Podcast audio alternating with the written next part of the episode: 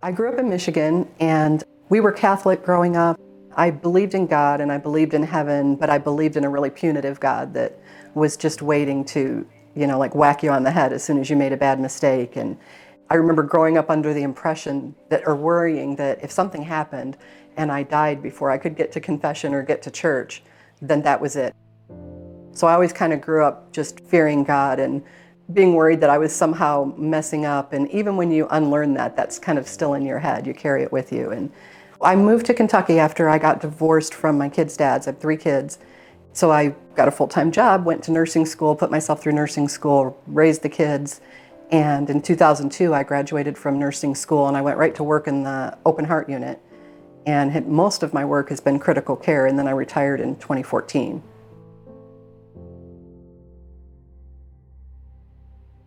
I'm just in the kitchen with my daughter and we're making smoothies and, and I'm drinking this sm- strawberry smoothie and all of a sudden it starts feeling like I'm um, not able to swallow as easily, like I'm having to use a lot of extra effort. Then I noticed like I, I'm like, oh my gosh, I'm drooling. What did what is going on? And and my tongue felt weird and I was itching all around my mouth and I thought, oh my gosh, I'm I'm having a serious allergic reaction because it was just so rapid onset. And I'd had a history of allergy to shellfish, so I had EpiPens, the little allergy shots you give yourself if, if you're having a serious reaction. But I'd never used them in all the years I'd had them. And, and so I kept waiting, thinking, no, no, this, this can't be it. And it was, it was just progressing really fast. And so I gave myself the shot, and my son took me to the emergency room. And there was a nurse there that I knew because I had helped out in their ICU. And as soon as I saw her, I was like, oh no. And I walk up to the counter and I'm, I'm looking up because I can't breathe if I'm looking straight ahead and I'm wheezing, like the breathing is very loud sounding. And she's like, okay, what are you, what are you here for? And I said, I'm in anaphylaxis. And she said, well, you took your EpiPen. Why did you come here? And I thought, oh no, like that's the procedure. And I was a little nervous that an emergency room nurse who'd been a nurse as long as she had didn't know that. And so she says, okay, well, I've got a clean room, but I don't have a bed. So I'm just going to put you in a wheelchair until we can get a bed in that room. And, and I'm like, no, no, no, no, I don't need a bed. Just wheel the wheelchair in there. And she's like, no, no, we need a bed in there. So she wheels me down this hall that's kind of like right next to the nurse's station. And there's a, the doctor's sleeping quarters is back there. So it's kind of off away from everything and quiet and you can't hear what's going on back there. And she pushes me way down that hall, almost to the sleeping quarters. And so I'm sitting there waiting and and things are getting worse and worse and I'm having what's called stridor. It's this when your throat starts swelling shut, your breathing starts making this high pitched almost like a whistling noise. So that kicked in and I thought, "Oh geez." And EpiPens thankfully come in two packs. And you're not supposed to do this like every emergency room person would freak out if they saw you giving your own medicine. But I'm like, what am I going to do? You know, I don't want to die. So I take out the second shot, give myself the second shot, and it settles down a little bit for maybe, I don't know, 15, 20 minutes. And then it all starts back up again. It's just kind of this refractory anaphylaxis that won't stop. And finally, this lady looks down the hall and she's like, oh my gosh. She comes running down the hall and she grabs a chair and she runs it to this room. And I'm familiar with that whole hospital. And so now they can't get an IV in because I'm in full throes of anaphylaxis and all my veins have gone flat and, and I'm a bad stick anyway. And I'm thinking, oh man, they're not going to be able to get an IV in me. You know, what are we going to do? And finally, she says, um, we need to get her across the hall to trauma. And I thought, oh no, this is bad. And I'm in there and I'm just getting worse and worse. And they finally get this really sketchy, barely in IV, and they start giving me Benadryl through that. I think by the time I got to the other hospital, I'd had 600 milligrams of Benadryl. Normal dose is 25. So, but it just it wasn't stopping anything. And so my husband gets there, and I'm sitting straight up in the bed, looking up, and you know this horrible breathing noise. And he says to the doctor, he's like, "You need to do something. She's going to quit breathing." And the doctor says, "Oh no, no, we've we've got plenty of time before that happens." And in my mind, it was really quick, but I think it was a few minutes, and everything just kind of started getting tunnely, and my hearing, everything seemed very far away, and then I just collapsed and quit breathing. And as soon as I did, I popped out of my body, and it was really strange because I was confused about what was going on and I could see all the people coming in. I knew who ran the code on me, I knew who intubated me. And as they were pushing in, they were kind of pushing my husband out of the room. And I remember hearing the code call going off overhead and thinking, oh my goodness, somebody's really sick. And I was looking down at the me in the bed and I didn't know it was me. And I thought, wow, I hope she's okay. She's, she looks like she's in really bad shape. And that was it. Everything kind of went black. And the next time I kind of was aware again, I was in the back seat of my sister's car. And my sister lived in Wisconsin at the time. It's pouring rain, it's late at night, and I know something's wrong because I can't feel like I don't have the normal density I normally feel with my body. I can't feel myself against the back of the seat or the bottom of the seat. And I'm thinking, okay, something's weird. The weather's really bad. It's dark. She's driving. I don't want to freak her out, you know, because I don't want her to have a wreck or anything. And so I'm just kind of trying to figure out what's going on. And I peek over the seat and she's wearing this outfit and it's awful. It's wrinkled. And I'm thinking, what did she do? Get dressed in the dark, like out of the laundry basket? Where is she going? And then it occurred to me there must be some emergency. Why else would she be out at night in this weather? And and she pulls over at this gas station. She pulls out her phone and she opens the Facebook app and types, Hang on, kiddo, I'm coming. And that was it. Meantime, like in this side of the existence, they had flown me by helicopter to a bigger hospital in Lexington. They had used what looks kind of like a Dremel tool to drill a needle into my shin bone so they could put fluids in me that way and medications and because they couldn't get any veins and and I was um, in an induced coma in ICU. And so when I'm aware again, I'm in this dark place and it's really dark you can't see your hand in front of your face, but it's weird because I have this, I still have this visual image of me in that space, but I couldn't see what was around me. I knew I wasn't standing on anything. I wasn't lying down. I wasn't sitting. Something was kind of suspending me. I felt all this pressure against my chest and and I remember thinking it was a lot of work to breathe, like I was having to work really hard and I didn't know where I was. I didn't know how big the place was because it was so dark and or how I had gotten there and and so then eventually I just kind of went back into what I call the deep sleep. And then I would kind of wake up again in that place and, and be so upset because I was still there. I'm like, what the heck? I, I thought that was a dream and here, here I still am. And so this just kept going on and on. And I was getting more and more anxious and I was starting to doubt that I had ever actually existed. Because if I had existed, like, why weren't people looking for me? And then I started doubting my whole life. Like maybe because I'd been in this dark place for so long, I'd made all of that up just for something to think about. And maybe none of those people existed, or maybe maybe I had done something terrible that I couldn't remember and just been banished to this place and everyone had forgotten me. Both thoughts were just horrible. And so I would keep going in and out. And at one point, I was awake again in the dark place and I decided to lean forward. And it was interesting because it wasn't like leaning forward at the waist, it was kind of like I leaned forward and my legs came up behind me. So, you know, I'm kind of planking almost. And I was like, oh my gosh, that's how you do it. That's how you move in this place. And so I was kind of like levitating in that position. And so I leaned forward a little bit more and I started going the direction of where I was leaning. And I'm like, oh gosh, this is great. I can move. And I was so excited. And the further forward that I leaned, I would just go faster and faster and faster. That's kind of how you accelerate it. And I'm doing this in complete darkness.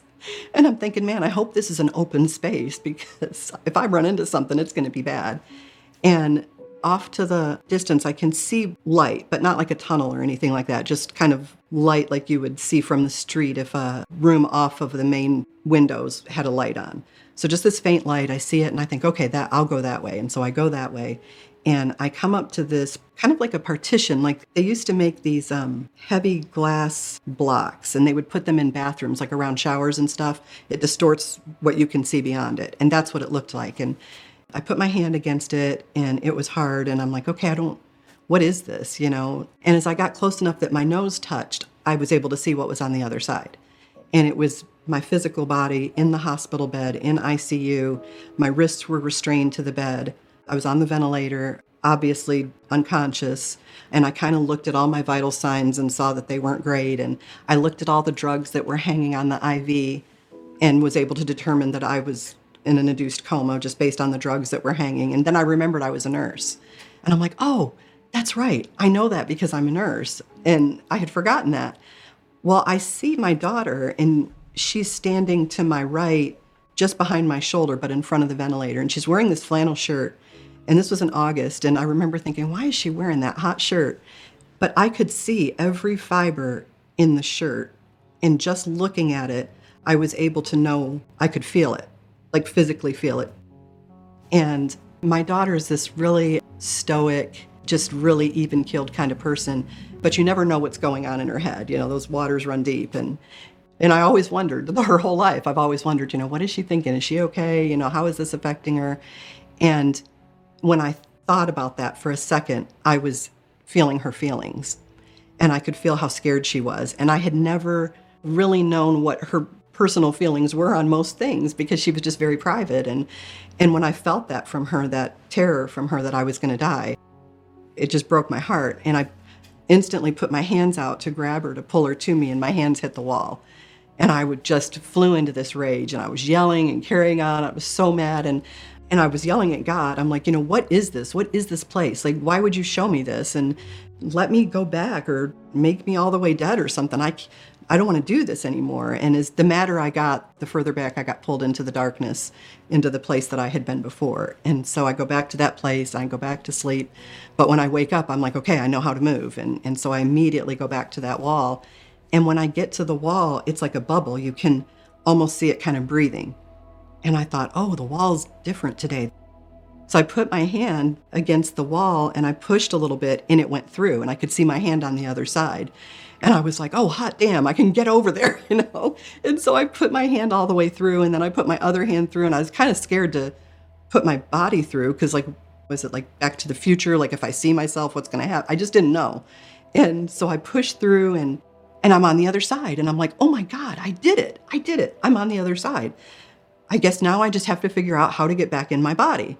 And so I'm looking down at me and, and I'm getting really nervous because my physical self's hands are restrained and I'm super claustrophobic. So that totally freaked me out. And I'm like, okay, calm down, you know, kind of talking myself down. And I'm thinking, okay, maybe I just need to like lower myself and kind of lay on top of the me that's in the bed. And then maybe I'll just get soaked back up like a sponge.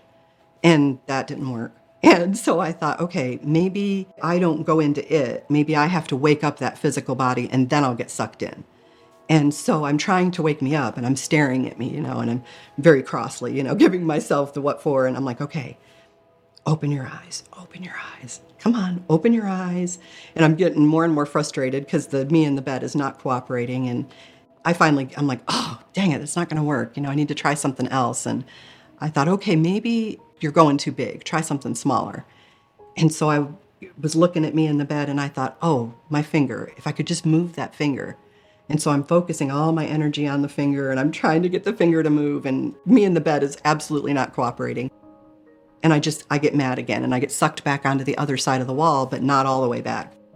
I'm crying and I'm mad and scared and okay, there's got to be something I'm supposed to figure out here that I'm not getting it. I'm not getting something. Why am I in this place? There's got to be a reason. And I was looking around and it just came to me and I thought, because you made this place. It still gets me. And as soon as I realized it, I grew up on the lakes in Michigan and they freeze over. And in the spring, dad would take us out there and you could hear them thawing and cracking. And it makes this really haunting noise as the crack gets further and further away. And that was the sound, just much louder.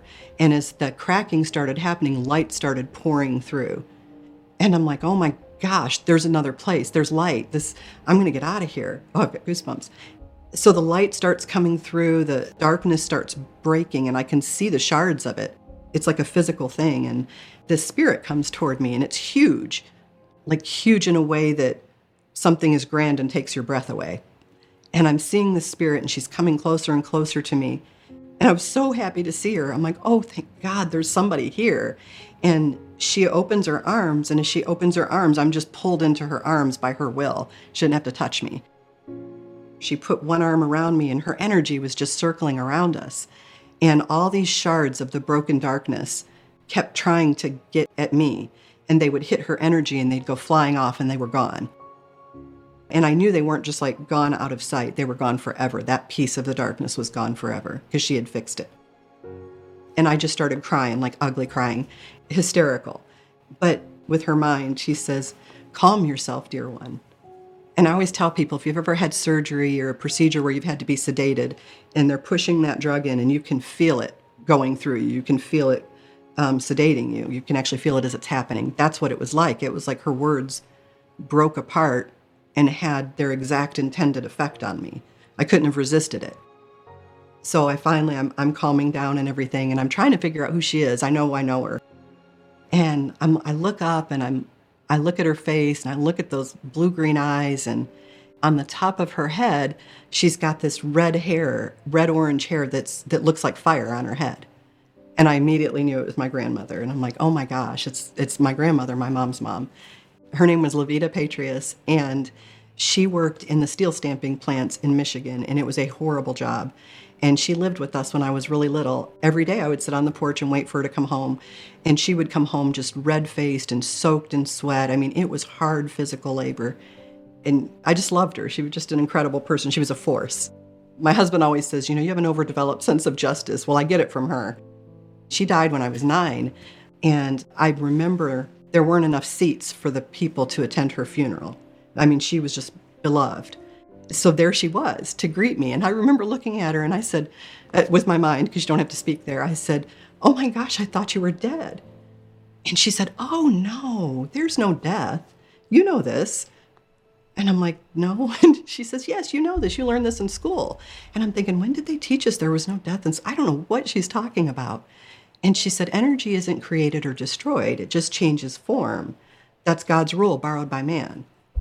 The energy of who you are can't die, it just has to change forms because you can't stop energy. I was like, that is the best explanation I've actually ever heard. Everything else sounds good, but it didn't make sense scientifically. And so I was real happy to hear that. And I thought, boy, she's smart, you know? so we were just kind of glad to be there and be in her arms. I can't even remember all the things that we went over. And, and I remember asking her if I was dead. And she said, Oh, no, no, no, you're not dead. She said, You're kind of in between. You've got the you that's, you know, sick in the hospital, and then the spirit side of you that's here, and there's a cord that's attaching you to your body. But if you decide to stay, the cord will be broken and you'll stay. And if you decide to go back, the cord will pull you back. And I thought, okay, well that's that's good. So I know how that works now. And I just was kind of in her arms and I started crying again and she did the, you know, calm yourself, dear one. And I almost fell asleep. I was in this really super relaxed state, but aware.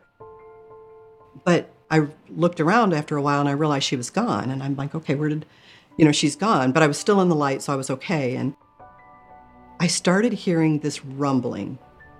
Like if you've ever gone and seen those air shows where like the Blue Angels go, or well, I went to one when I was pregnant with my daughter. It was so intense that it threw me into labor. And that's what it was like. It was just like this rumbling that went all the way to your bones, almost ached. I could see the effect of whatever that was. And it was shaking everything that had ever existed. But it was doing it in a way that you wouldn't be able to see it on this side, but I could see it. So everything that had ever existed, everything that existed, everything that would ever exist existed, and it was all shaking. And I was like, oh no, it's God. and I think most people are like, yay, I get to see God. And immediately I was like, oh shoot, if she could read your mind, he probably can too. You need to think of something good you've done. And nothing came to mind. And I'm not like a serial killer. I should be able to think of one thing. And I couldn't. I couldn't think of anything. And I'm like, oh no, you know what? There's got to be something. And, and I could feel this shaking getting closer. And finally, he's there and it's this light. And I say he, but I didn't see a person. But the whole interaction to me seemed like a masculine figure. And uh, he got there. Then my brain was just quiet and I don't think I've ever had that where there's not any thought going through. Your mind is just open and, and you're experiencing everything around you, but you're not thinking about it. And uh, I was like, oh my gosh, God is here. He's going to like go through my life and stuff. This is going to be really bad. And so immediately he's like, you know, calm yourself. And I calmed down. And it almost felt like we materialized in this scene in my life. And so the first thing he showed me was good. And he showed me myself in this grocery store, this little grocery store in this town we used to live in. And there was a lady ahead of me in line, and she didn't have enough money to pay. She was trying to figure out what to put back. And I was a single mom, you know, and three kids, and tried, and I'd been there. And she was so embarrassed. She's apologizing to the people in line. And, and I stood close to her and I said, Hey, here. And I took the money out of my purse and I gave it to her. And she's like, No, no, no, no, that's okay. You don't have to do that. That's, I'll just put this back. And, she was going to put back the things that were for her. None of the things that I could see were for her family. And I just was like, oh my gosh, I know I've been in that spot. And I said, it's okay, take it, take the money. It's like change, you know? So she took it. And I'm like, wow, of all the good things I've done, that's the that's it. That's the one, you know, it seems so minor. And then the scene expands and it's years down the road and I can see her in this like a food closet, a food pantry sort of thing for people who don't have enough food. And this lady comes in and, and the lady that I had helped in the grocery store is working behind the counter. And a, a woman comes in and she's like, I'm just so embarrassed. We just don't have enough food. And and the lady's like, It's okay. Gets me every time. It's okay, I've been there myself. You know, let me help you. Don't feel bad. And I was amazed at the ripple effect. I thought, I handed 70 some cents to a woman, and it's still changing the world this many years later. You know, maybe not in a huge way, but a lot of little changes add up. I was just amazed that it, some little kindness that I didn't, I had forgotten, registered that high. And so I'm like, okay, you know, what's the what's the bad thing? And and you know, I'm thinking of all the things that that I don't want to watch myself relive with God standing next to me. And and he pulls up this this scene, and it's this. I worked with this nurse, and she was very hard to work with. She had a very difficult personality. I found myself like picking up a lot of the slack and kind of resenting her for that. And I never said anything negative to her, but I thought a whole lot of negative things. And I was thinking very judgy thoughts about her. And God showed me her life. And I was just blown away. And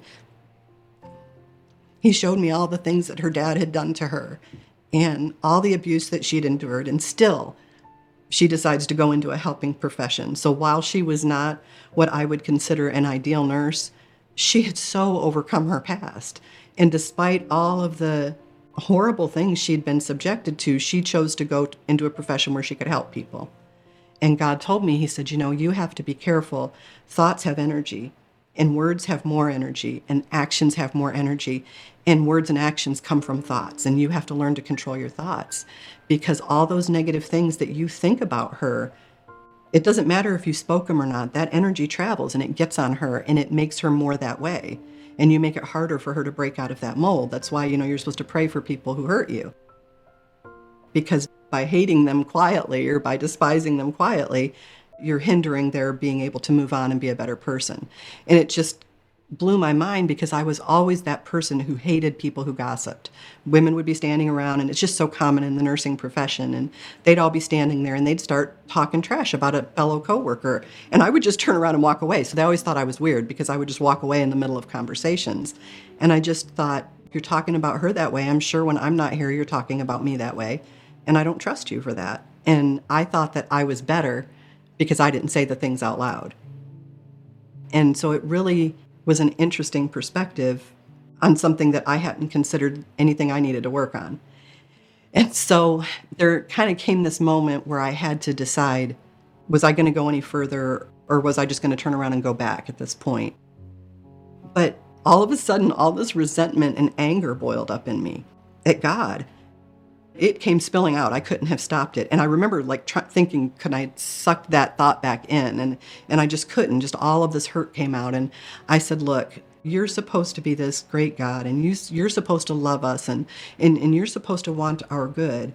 But when my husband left, you didn't do anything to heal that you know, I prayed and prayed to heal that marriage and and that he would be faithful and all these things and you didn't do that. And it hurt me, but that's not even the point.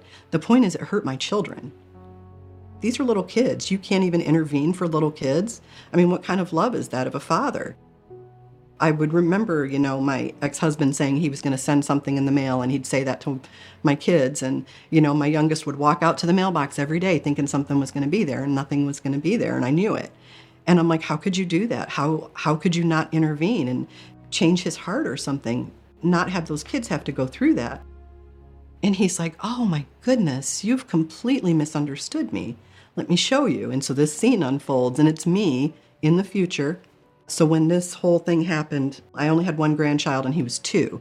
And in the scene he's 5. And I'm sitting in these bleachers next to my son my grandson is on the field. He's playing soccer and he's running up and down the field and he's tan and you can see the light on his hair and he's smiling and he just just has all this energy so alive, you know, and I'm looking at him and it's just amazing that I'm like, wow, there's so much that goes into that creation, you know. And um, my son looks at me, it gets me every time. He looks at me and he says, Mom, I'm going to be the dad to him that I deserved.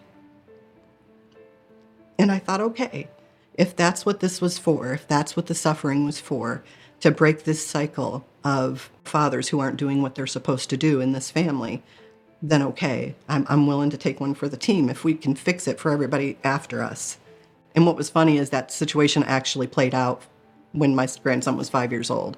And it was this confirmation to me that I hadn't imagined all of this and that near death experience had really happened. It's funny because you, you kind of go back and forth. It's such a huge thing to believe. And so in that moment, I was like, I had to decide whether I was going to go on this next leg of the journey with God or not and be okay with it. That was the big part, be okay with it. And I remember standing there thinking, okay, let's do it. As soon as I said that, this light from him, kind of a piece of the light swirled off and it came around my feet and it came into me through my toes. And I could feel it tingling and vibrating and it came up through my legs and it got to my middle and and I felt it like wrapping around it was like a cloak made of light. And I could feel it going around my internal organs. Like you know how when something bad happens you have that awful feeling in your gut that kind of visceral reaction? It was healing those visceral reactions I had had over a lifetime that were making me sick. And it started to move up. I felt it go into my chest and I felt it go around into my heart and this thing's kind of swirling around and it comes up. I can feel it in my neck, and my neck was really warm. And it came out of my mouth. And as it came out of my mouth, I started singing, and my tongue was glowing. And I'm a terrible singer. And I was singing like super good, like, you know, go to an award show and ask Penny to sing kind of good. And I was like, oh my gosh, I hope if I go back, I can keep that because my husband will love that because he's a musician. And so then the light starts going up, and I can feel it behind my eyes. But I closed my eyes. I didn't want to let it out. And so I squeezed my eyes shut and it shot out through my eyelashes and it hit the light that was around me and it bounced back in and then like surged into my brain. And I could feel it going through every little curve and fold in my brain. And as it would go through, as the light would touch every little neuron in my brain, I would know things. I would know everything about the world, every question I'd ever had, every question anybody had ever had. And I remember in that moment thinking, oh my gosh, this is amazing. There's no way he's going to let me have this. And so it, you know, it goes through my brain and then it, it stops and all of that knowledge is gone and, or a good amount of it. And um, we're going to now travel through my DNA.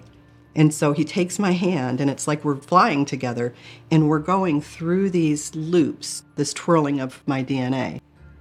It was so fast, like I'd never flown that fast before. And all of a sudden, we get to this point in the DNA and we just come to a dead stop, like hitting a wall. And I looked at him and I knew I had to decide, you know, are you going to stay or are you going to go? And I was like, oh no, I'm staying. and everybody says that. They're like, oh yeah, you know, I wanted to stay. And it was my decision. But as soon as I said it, I knew it was wrong. I knew. I knew like I had made this decision a long time ago and that I needed to go back. And I started thinking about how I'd lived my life. I just started stacking up these bricks, you know. So here was the brick that was my husband cheating on me, and here was the brick that uh, was our marriage failing, and and I just kept stacking up all these hurts, you know, throughout a lifetime. And I had eventually built myself a jail because I didn't want to get hurt again. And so in my life, I'd go to work and I was pleasant and people liked working with me and I loved working and but I didn't develop any friendships. I didn't talk to anybody outside of work. I would go home and get my stuff caught up and take care of my family. But I was getting more and more socially phobic. I was having trouble even answering phone calls. And I was just becoming more and more isolated, and nobody knew it but me. You've built a jail and you're your own jailer, and you didn't even know it. And I didn't want to come out. You know, I wanted to stay back in there. I didn't want to be hurt anymore. And that was the dark place. That was the void. I made that. I had walled myself off from all these people and created this spiritually dark place and spent what felt like 10 years in our time in that dark place. But I always tell people, I'm like, now don't think this is what's going to happen when you die for real. A near death experience isn't that. I don't know that this is what happens when you actually physically die and don't come back. This is what happened to me. And I do think God personalizes these experiences because he knows you're going back. So, you know, I was thinking, okay, I need to go back because I I haven't lived yet. And so I decide to go back. And as soon as I make the decision, the light starts pulling back and I start pulling away. And I immediately become frantic, like shaking and crying. And, and God's like, you know, it's okay. And I said, wait, wait, wait, wait, wait. And so he stops and I said, just let me remember it. Because I'm worried if I go back and I can't remember it, I'll lose all hope. And I wake up and I'm in this hospital room. And this nurse is standing there and I was astonished. I like I hadn't expected it was like this sudden throw into back into your body, right? And and it, it, just it was crazy. Like all of a sudden, I had density again. That really sucked, and and my whole body hurt. I mean, I'd been in a coma and on a ventilator for like five days or something. The nurse is sitting there, and immediately I say, "I was with God." And she's like, Oh, that's nice, dear. You know, and she taps my hand, and I'm like, No, I mean, just a minute ago, I was with God, like God, the God. And she's like, Oh, that's nice, dear. Let me go get your family. And I'm like, I'm in a religious hospital. Like, you would think people would be like, oh my gosh, that's so cool. What did he look like? No, no, no, right? So my family comes in and my sister comes in. What was so weird is, and I can't, the time is really jumbled there, but there had been a point when I was on the other side that I had seen my sister in the waiting room sitting with my son. There were these chairs along a wall. The corner chair was empty. The chair next to it was empty. My son was sitting in the next chair. My sister had her purse between them, and she was sitting in this chair. And there were these bathrooms off to the right. I had never seen this waiting room before. But I mean, that's the perfect description of it. And she reaches into her purse and she's crying, and they're talking about how I don't have any of my last wishes ordered up. Would I want to be kept alive on a ventilator? All this kind of thing. And she starts crying. She pulls this blue Kleenex out of her purse. And that was the thing I keyed in on. I'm like, wow, I wonder where she got blue Kleenex. That's amazing. I didn't even know they made blue Kleenex. And that's like this huge moment. But they all come in and and you know, I had seen what they had talked about in there and I said, I saw what you posted online and there it was. You know, she had posted that. It was a message to my daughter, I think, you know, hang on, I'm coming. So I'm telling them, I'm like, I was with God, and they're like, oh, that's that's nice, you know, mom. We're we're so glad you're back. Now you and the nurse is like, okay, let's you know, let's let her rest. So the, she runs them out, and they close the light. They close the sliding door in the room and pull the curtain and they turn off the lights. And I think it was like the first time the lights had been off in that room. And and I'm in there by myself. It's really quiet. And all of a sudden, God appears in the corner of the room. And it scares me because you don't expect him just to pop in. And so I scream. And he starts cracking up laughing. And I'm like, I said, Oh my God, you scared me. I said, I thought you were gone. He's like, I'm God, I'm never gone. And I'm like, Well, I know that, but you don't just pop into rooms, you know. And so we were kind of having this chuckle over it he said, I want you to share this message with people. And so he gave me this message. I'll have to pull it up. I always have to read it. It was just this most beautiful thing that anybody had ever written. And he's like, I want you to share that with the world. So I was like, wow, that's the most beautiful thing anybody's ever said to me. And I'm absolutely not sharing that with anybody else. I'm keeping that for myself, right? So I didn't share that for a very long time. And I went into these respiratory failures 18 times over two and a half years. We could not figure out what was wrong with me. I mean, we had everything from, oh, you're just anxious. I'm like, why would the emergency room intubate me for anxiety? That doesn't make any sense. And this doctor, just this one doctor in particular, was like, don't let them intubate you anymore. And, you know, we don't just intubate people because they say they're having trouble breathing. We do labs, we see that they're going into respiratory failure. But he didn't believe me. And he ended up having to come back that day and intubate me himself. And I have a friend named Brian Smith who I'd known from a Facebook group on people who'd had near death experiences. And Brian had asked me over and over again, would I please come to Cincinnati and speak to their IANDS group, International Association for Near Death Studies. And every time I said no, or I made up an excuse that I couldn't do it because I had such social anxiety. And so I kept having these episodes. I kept going into respiratory failure. I didn't meet God anymore after that until the last time.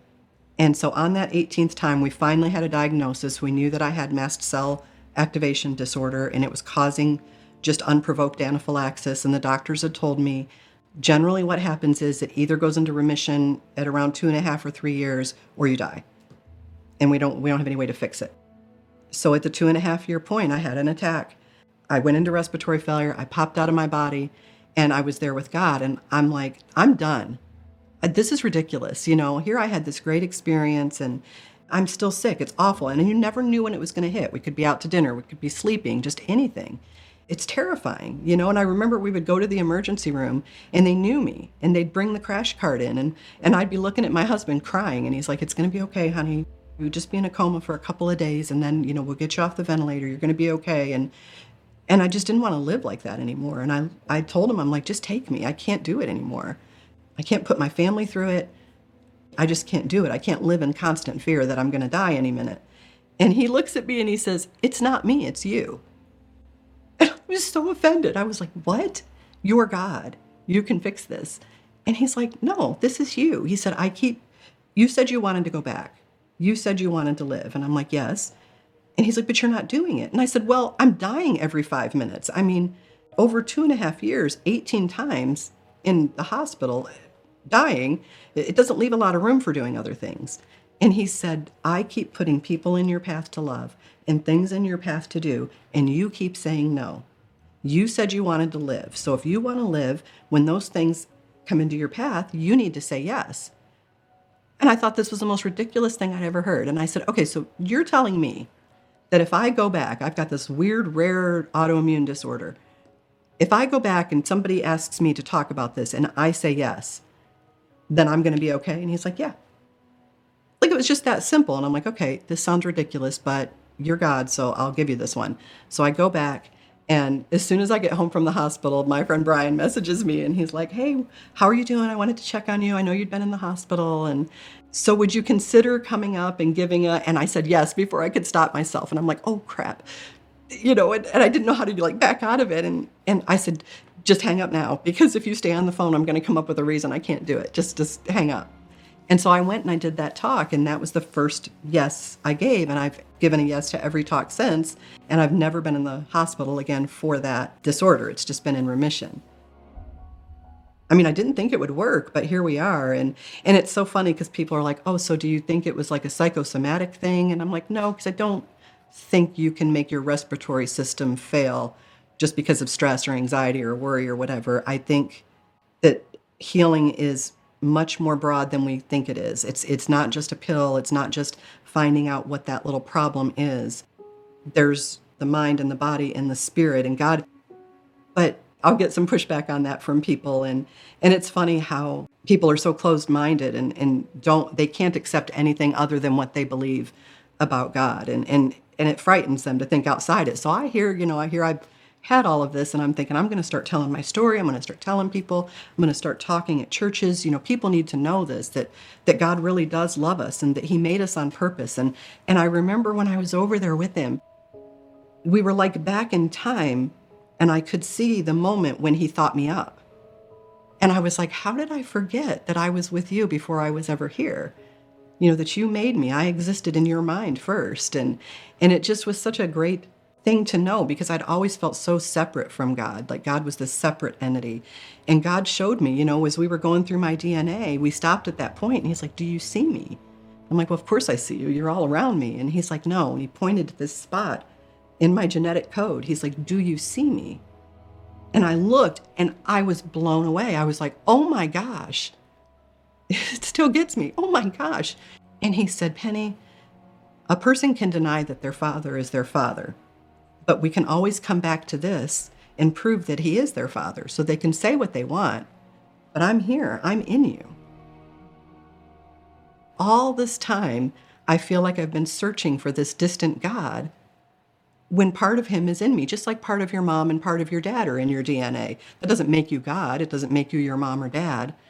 But the creator of the universe is embedded in your genetic code. Part of him is in there. It's just amazing. And and I just never thought of that. And it really made me question everything in life. Like all of the crap I'd believed about myself and all the stuff I'd believed about the world and all the stuff I was willing to put up with. And I just started questioning every, everything about my faith. And I remember my husband came home one day and he was like, You know what? I'm going to come home one day and your head's going to be shaved and you're going to tell me that you've become a Buddhist monk. And I looked at him and I said, Would you love me less if that happened? Because we were really having a hard time. And, and I was super weird. I get it. And he thought about it. And I said, You know, I was reading this book and it said that 70% of people who have a near death experience end up divorced. And we just decided in that moment that no matter how weird it was or what process I was going through to try to sort it all out, we were going to we were going to stick to it. We were going to do it. We weren't going to be the 70%. But I feel sorry for him because there was a lot. We were in Walmart one day and I'm talking to him and I, you know how you get that sense like somebody's looking at you? I can feel something, somebody looking at me. And so I look out the window and there's a rock in the parking lot and I can see the energy coming off of the rock. And I could feel this rock loving me because everything that's here, all, you know, I'm, I always tell people if God's not real, then explain beauty to me. What's the point of it? We could be just a black and white creation with no color, no depth, no difference. If we were just kind of robots, automatons put here to just do whatever. But beauty, beauty's a gift. You go outside and you should be able to see God all around you. Every tree is Him saying, Look, I love you. I made you this tree. And the tree understands that energy. Everything has consciousness. And so it's funny how it changes you. And, and it's so weird because you're going through all this craziness with being super sick. And, you know, I think everybody assumes you meet God and you come back and everything's perfect. And it's not. It was an absolute train wreck. And I mean, it took me three years to even be able to put it, put words to what had happened to me. And I would read them and I would think, this is awful. This is like, this is like doing a mud drawing you know this is, doesn't capture it at all. And and I, it was so frustrating to me that i'm so limited by language and and that i can't tell it to you like it was in that place. But uh, you know i'm like you just got to keep telling it. You've got to keep telling it. It'll come across. People will sense it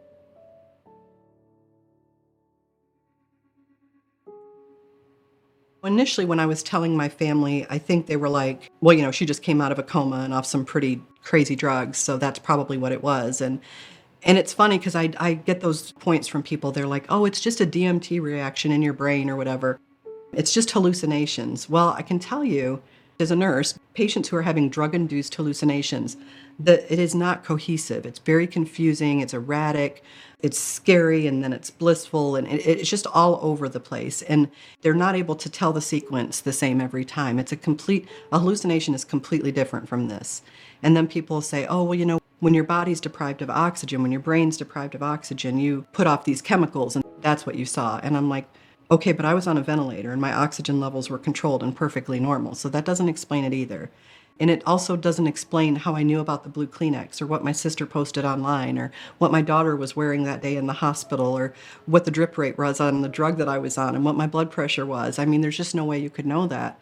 So it's interesting to me. I think there's always, I go through and read the comments on some of the talks that I've done, and I'm always so honored that somebody would stop and take the time and listen to my story you know, people are busy. There's a lot going on. There's a lot of noise in the world, but people are looking for hope. As bad as things are and as adversarial as things seem right now, ultimately everybody still wants hope. So I'll go back and I'll look at the comments on these talks, and people will just reveal just the most tragic things in their lives.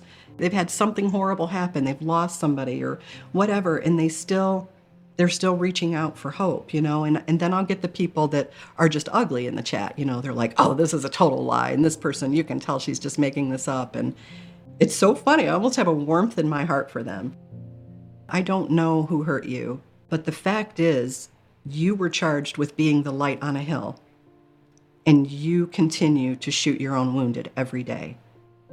Love changes people, judgment does not. Judgment makes people cling harder to the things that they want to do. And so I would share the story. And when I share it with healthcare professionals, I think I get about the same degree of skepticism that I get in the general public. And you can kind of feel it. You know, you know that you shouldn't give another detail because this person's really prickly about it. And how a patient is received when they have that kind of experience. Like, what is the healthcare team's reaction to it? And generally, it's dismissive or, or oh, that's nice. Every once in a while, you'll get a nurse or somebody that's curious. But it's definitely something you're encouraged not to talk about just by the reaction.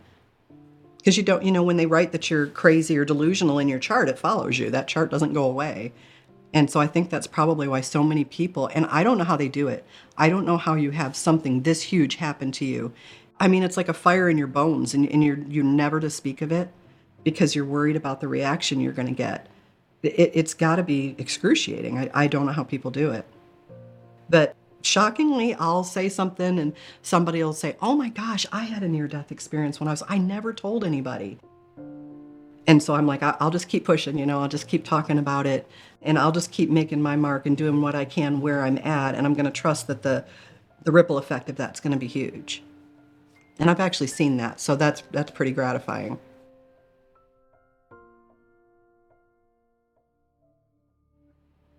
We're closer for sure we're now studying this. There's been some good research on people who are in the hospital for heart attacks and having some interventional procedure to help with the heart attack, whether it's a bypass or they're working on a blockage or whatever. I think in that study they monitored the brainwave patterns of these people, and then if the people experienced clinical death, they then asked them, you know, did you see anything, that sort of thing. I think it was about 50 50. But there's that group they're just not going to go there there's no science and, and it's kind of that materialist view of the world you know if everything has to be something that can that is material that can be explained and and there can't be anything that exists outside that and and i always ask people and i'm like well how do you explain things like you're in a group of people you're in a room full of people and you feel somebody looking at you I mean, so there's the energy of everybody in that room. I'm like, how many times have you felt somebody staring at you and look the wrong way first. Never, never. You always look and you look right at that person who is staring at you, and then they're like all uncomfortable and they look away. In a room of 50 people, you can pin that down. So you can't tell me there's there's not something beyond the material.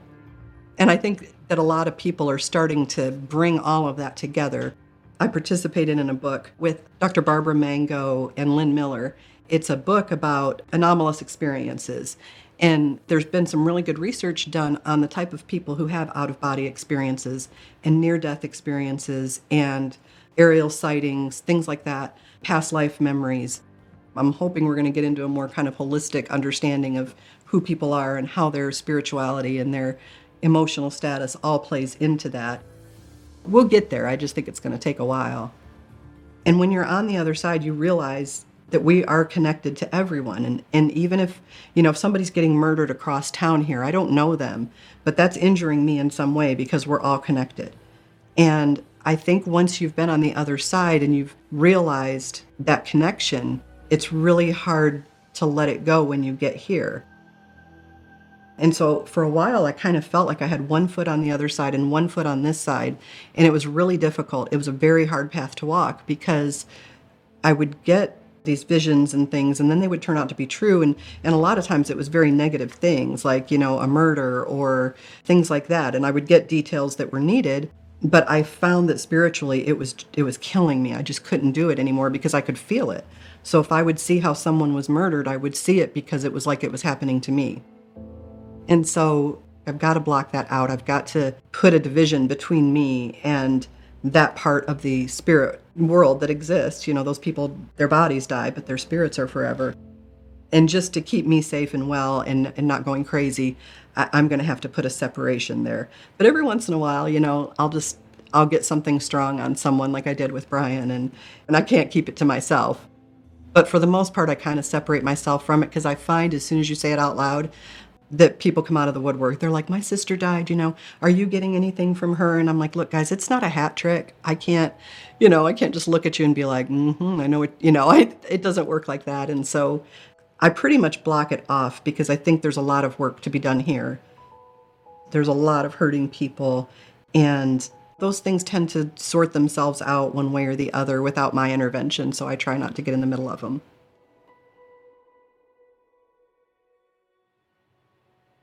It's interesting where I had done some end of life care with this thing called a terminal wean. So somebody's on the ventilator and they or their family decides, but particularly when that person decides that they're done, they don't want to they don't want to be kept alive on life support and they want to be allowed to just naturally pass and it's just like the most neglected stage of life. We celebrate births and weddings and graduations but when it comes to death, everybody's like, "Oh, I don't know what to do," and they're, you know, it's all weird for them. And and I'm like, this is a transition, just like any other.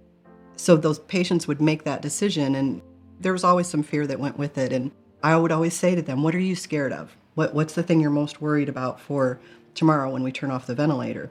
And because you know they could die immediately, they could it could take hours. They, you know, you don't know. It's scary, and um, almost hundred percent of the time they were worried for their family I don't want my family to see me suffer.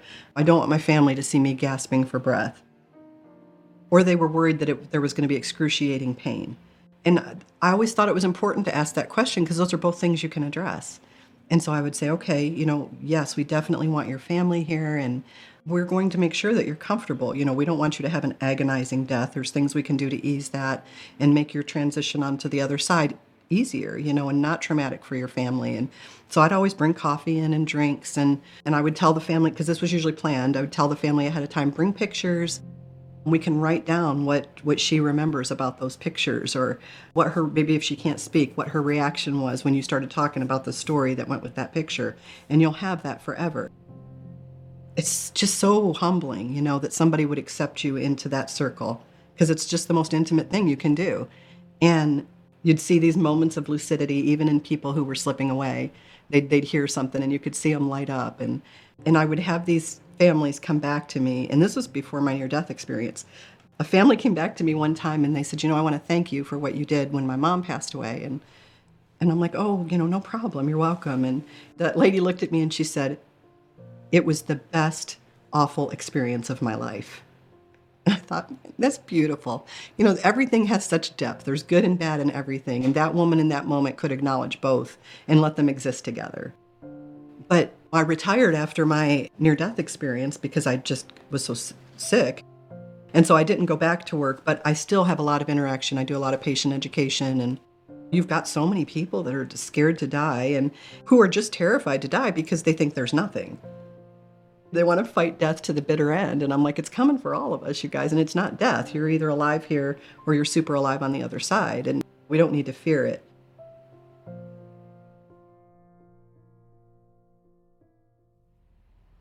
It is a big question. I, people ask me a lot of time, they're like, how do you know what your purpose is? People think it's this mystical thing. And, and I did. I was like, what is my purpose? What was I put on this earth for? You know, I don't feel like I've figured it out yet. And then it just finally dawned on me that I was making it way too hard. I'm like, your purpose is whatever lands in front of you that day. The lady at the grocery store who needed 70 some cents so that she didn't have to put her groceries back, and the elderly person who's struggling to get out of their car. We, we dismiss how important these things are. It, we used to be so much more connected. We knew our neighbors. Now, you know, somebody comes to your door and, and you're like, who's at the door? Did you did you did somebody say they were coming over? I don't know who that is. Do you, is it a salesman? You know, we're like this phobic of interaction. And I think kind of to find your spiritual path and your purpose and all of that, you got to get your hands dirty. You got to let some people in. You've got to have some crap go sideways. You have to help somebody who takes advantage of you. It's just you just have to live, you know, and and not shelter yourself so much from these interactions and relationships with people, especially people you don't agree with or you don't know. And so I asked God, I'm like, just put whoever you need me to talk to in my path, and I will do my best to share love with them. And it really is that simple, you know. The most important thing we can do is not isolate and not keep silent. I see so many people that are just almost suicidal. It's heartbreaking to me, you know, because we only have our own experiences to interpret everything to, through. So if you believe that you are now, because of an experience or because somebody told you so, you're a victim, that's who you are, that is how you see everything. If something goes wrong, you assume it's because that person had something against you. And, and you go through your whole life because that's the filter you're looking through. And it, it, it's a huge problem. And I'm like, the thing is, is if you come to believe that your identity is a victim, you never become a survivor and you never become an overcomer. You're just a victim. And I'm like, even if it's true, even if it's true that this little kid's going to be discriminated against and he's going to have to work harder for everything and you know he may face this sort of issue over and over and again through his life does it bring any good to tell him that even if it were true i wouldn't say it to me it would be much better to say this life is so crazy and so complex and there's so many different people who are perceiving the exact same things a different way because of who they are and what they've been through. But you can overcome all of that and share stories of people who have overcome all of that. And you know in your heart what's right or wrong. I always tell people look, if you are making a decision and you're having to justify the decision you're going to make, it's wrong, period. You never have to justify the right decision. You, you just do it because you know that's the right thing. You don't have to talk yourself into it. But it depends on the, the timing. You know, sometimes you have to wait, sometimes you have to pray, sometimes you have to do. And you're not always right. That would be a good one for people to embrace. You're not always right.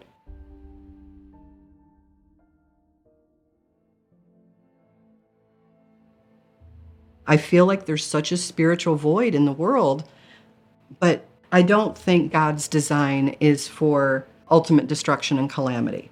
I don't. Now, do I think that people with power can push it to that? Absolutely. And ultimately, you're going to be okay. So, you know, don't let that cause you to lose a lot of sleep and, and live your life in anxiety. I find everything that's going on incredibly fascinating. It's like the most interesting novel I've ever read. But don't fall into it. We have to kind of separate ourselves from all of that chatter that's going on. Turn off your TV. Believe me, if something bad enough happens that you need to react to, someone's going to tell you. And you've got to pull yourself out of that experiment that's going on where they're just trying to have us at each other's throats. It's interesting because you can destroy an entire people without ever firing a shot. You can just turn them against each other. But there's nothing in me that wants bad for you or bad for anybody else and I will help you and and I will do it out of a pure heart, not because I just don't want you to think I'm a bad person and most people are that way. And I think we have to start realizing that we're not here by accident. I know this all seems chaotic and super scary and like it's it's just all going to crash and burn. But we're here right now. The timing of your being here right now is not an accident. God thought you up in his head for a while. He could have put you in any time frame, but he put you in this one. You're here for a reason and you need to figure out what that reason is. And part of figuring that out is engaging with people and having community and knowing who your neighbors are and knowing what's going on around you and, and engaging in a kind and productive way in that. You know, don't be a force for destruction. We keep looking outside of ourselves for answers, and that is the problem. If you want something done in your house and you want it done right, you don't send your nine year old boy to do it, generally, right? You do it yourself because it's an important task and it needs to be done properly. And so I feel like we have to get back to that. We have to get back to being involved in our community, being involved in our local area, the decisions that are being made, knowing our neighbors, knowing what the needs are in your community. I mean, you've got people living in communities and they have no idea how prolific their homeless population is, or their population of people who are addicted to drugs, or your number of elderly shut ins. Nobody knows. These people just go invisible. Pretty soon you start losing hope. And we've all walked through like this, and, and now it's a hot mess. And, and the answer to that is re engaging and believing that you are the light of the world. God is in you, and people are looking for that and you know just showing people love every day is plenty it's plenty it's way more than a lot of people are doing god noticed the change i gave a woman in a grocery store and thought it was impactful enough to show that as the only good thing i'd done in my life he knew there were others but that was to him that was the most important thing just this spontaneous act of kindness and so this was the message that god had given me and i know i'm kind of like reading off my computer now but i, I have to be able to see it so he said, Such folly to think that anything escapes my knowing, as when you were with me. All at once, all that I allowed you to know, you knew. No words were spoken, nor were they shouted. I whispered them into your spirit. I discreetly filled you with knowing. Knowing flowed into you as effortlessly as taking a breath. Is it not so?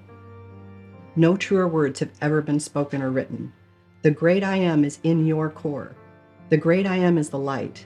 Even when I am hidden, still I am. Is my energy charged, sending me over each synapse in your brain? Even those small fibers knew that I am. They rose and they fell to the rhythm I created, to the symphony I conducted, I composed. I consider it a tragic comedy of arrogance when man denies what the smallest innervation knows. Man thinks he acts and moves outside my knowledge. How could it be so? I say I proclaim he does not. His own fibers clutch themselves, laughing at the idea. I am the flower, the wind, the rain, the sinew, the marrow, the rock, the author, the maker, the touch that set in motion all that you see, all that you know, and all that you do not see or know. I knit you. I put breath in you. I'm coded in every cell. Every nanosecond of time falls in step as I will it so. I am in you. I am all. Even when you perceive nothing, still I am there. As I tell you this here and now, pressing my truth into your breast, your very heart presses it further in. So he had given me that message, and and I didn't share it for a really long time because it felt like the most beautiful love letter anybody had ever written, and I wanted it for myself. And then God kind of impressed on me, you know, I asked you to share that, and when you don't share it, it's theft. And I'm like, well, shoot, I, you know, I can't steal, so I'll share it. But I, I had a reflection at the end that I had written as I thought about that. I was so profoundly changed by my experience. I'm open to being heard and being loved. I'm learning that hurt people hurt people. I try to use kind words to turn away anger. It doesn't always work, but a soft word rarely hurts. It seems easier to discern the difference between my own internal chatter and the prompting of the Holy Spirit. God continues to do profound things in and through me. I've definitely had many difficult times. Boy, that's an understatement.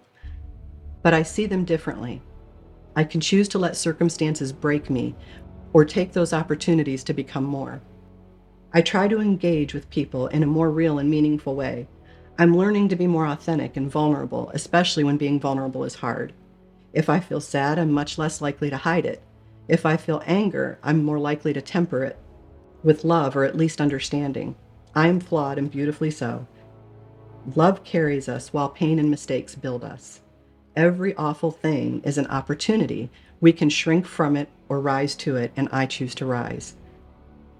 I used to build walls to protect myself, but the thing with wall building is this while walls do keep people out, they also keep you in. You make yourself a captive and unwittingly become your own jailer. You limit all potential. I've been taking down those walls every day. Still, I tear down a bit more and one brick at a time. My prison is looking a lot like rubble these days. It lays all around me, and I refuse to put it back up. I refuse. I'm climbing on top of the remains in the rubble. I see freedom on the other side, and I'm claiming it. I'm taking back all I surrendered. I refuse to make myself a slave or a captive, not after all God has done for me, and not after how He loved me and healed me. He saw me, all of me, the good and the bad, and instead of hiding from Him in shame, I chose to surrender in His presence. In that moment, when I laid myself bare before God, He took all my shame and vanquished it. He took all the good in me and magnified it, and He made me more, and I refuse to squander it. God's giving me a do over. He's giving me life and love and people to connect with, and that's all in front of me now. And rather than hide, I choose to say yes. I won't shrink from it. I hope His light still shines from me. I hope it continues to just pour out, because to keep it for only myself would be theft. To give it is my gain. Loving others is a choice, and that choice heals me every day.